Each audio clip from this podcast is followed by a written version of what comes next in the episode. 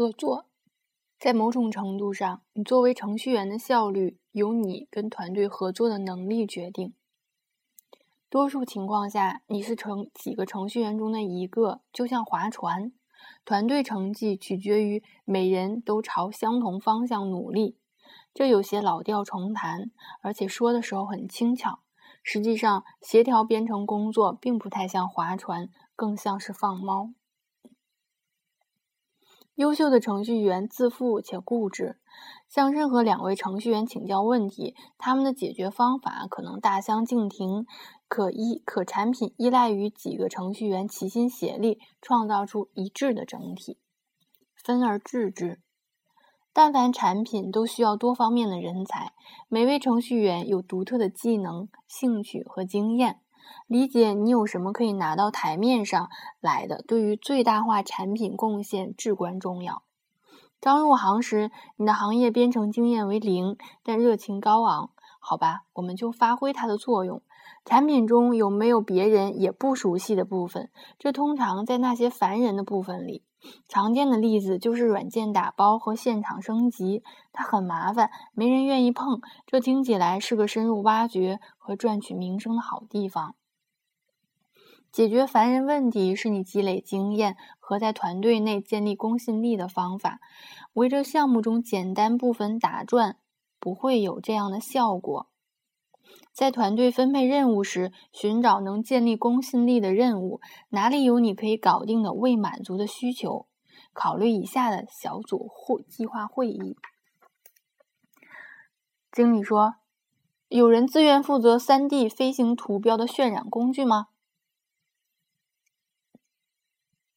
嗯，David、艾玛和 Frank 异口同声地说：“我。”经理说：“那么，导入1986年生成 DXF 文件，并将它们转换成我们当前格式的那部分功能呢？”然后就是窃窃私语。你说：“要是我来牵头做这件事儿，有谁可以在我卡壳时提供帮助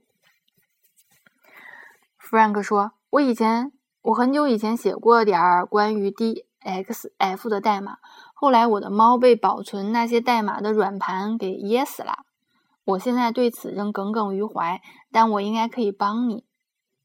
你说好吧，我来干。现在你有了一个棘手的项目，也挽救了 Frank，要不然这活儿可能就得他来做，避免了一个月不停哀叹他的猫的命运。结对儿编程，有时候你着手解决问题，反而被问题把你给解决了。别担心，这在我们的身上也发生过。跟另一位程序员结对儿再试试。很多时候，另一双眼睛和新鲜的视角就能帮你取得你需要的突破性进展。结对儿编程的效率高到一些团队总是采用结对儿，一人敲代码，另一人观察和评论；另一些团队则各自为战，只在有人遇到问题时才结对。我有时会采用一种混合方式，在公共区域内跟每个人在笔记本电脑旁工作，每次解决问题的不同方面。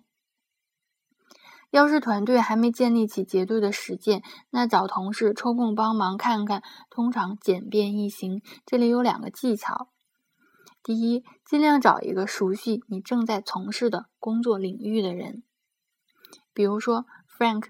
我听说你对 DXF 略知一二，你能坐在我旁边就 DXF 导入器的难点给点建议吗？第二，要是你需要更多时间，就去找你的经理。你说我能麻烦 Frank 一阵子吗？我需的我遇到了问题，可能需要他的帮助。唯一不能接受的实践就是自己折腾，不请求帮助。唯一不能接受的实践就是自己折腾，不请求帮助。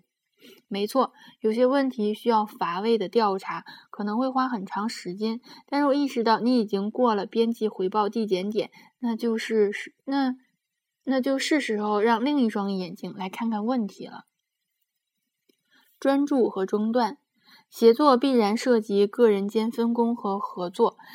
在大多数团队里，这是动态变化的，包含不可预知的个人时间和协作时间的结合，这是有可能引起摩擦的地方。用程序员的话来讲，取决于人和手头的任务。要求在两个模式间来回进行上下文切换的代价会非常高。编程经常要求集中精力，而且进入状态。嗯，要花时间。一些公司给程序员提供办公室的目的，就是要最小化中断。另一方面，协作需要中断。另一些公司将程序员放到一间宽敞开放的房间中的目的，就是为了最大化协作。两种哲学各有道理，但你需要认识到专注和中断的相互作用，以及在任何环境都能表现不错。首先，当另一位团队成员处于沉浸状态时，那就尽量不要打扰他们。关上办公室的门或戴耳机都是一个不错的暗示。当你需要一些沉浸时间，那就关上电子邮件、即时通信和你的手机。要是公司文化允许，在家或咖啡厅工作。其次，习惯中断，协作存在很大的价值。关上办公室的门，也就一道关上了你跟周围环境交互的能力。有大量的生产力提高技术可以用来最小化中断的影响。众目睽睽。我的最佳工作环境完全会让大多数程序员胆战心惊。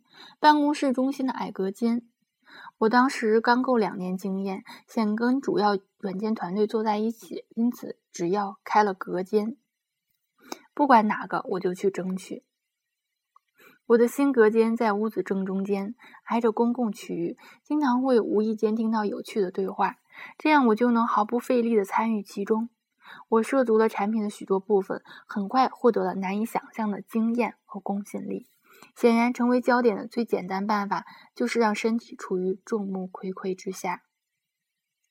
我也曾处于另一个极端，在远离团队其他人数千英里之外的地下办公室里工作，那是我职业生涯中最糟的工作。不管怎样，我都无法采取行动和参与到产品设计中去。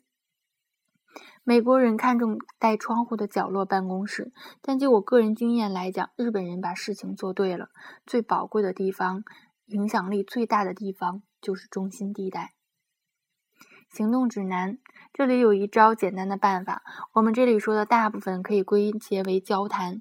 要是在办公室，一定要每天找一位程序员交谈。咖啡、午饭等，在创业公司里，晚饭为交谈提供了充足的机会。要是你的公司在物理上是分散的，求助于即时通讯或每天至少一次电话。另一个方面就是应对中断，调查一些生产力提高的提高技术。调查一些生产力提高技术，问同事，读博客，看看 David Allen 的书，嗯，David Allen 的书，从中选一种你觉得适合你需要的方法，试用四到六周，这是培养一种新习惯的时间长度。要是过了那个时间还是没有起色，就扔了它。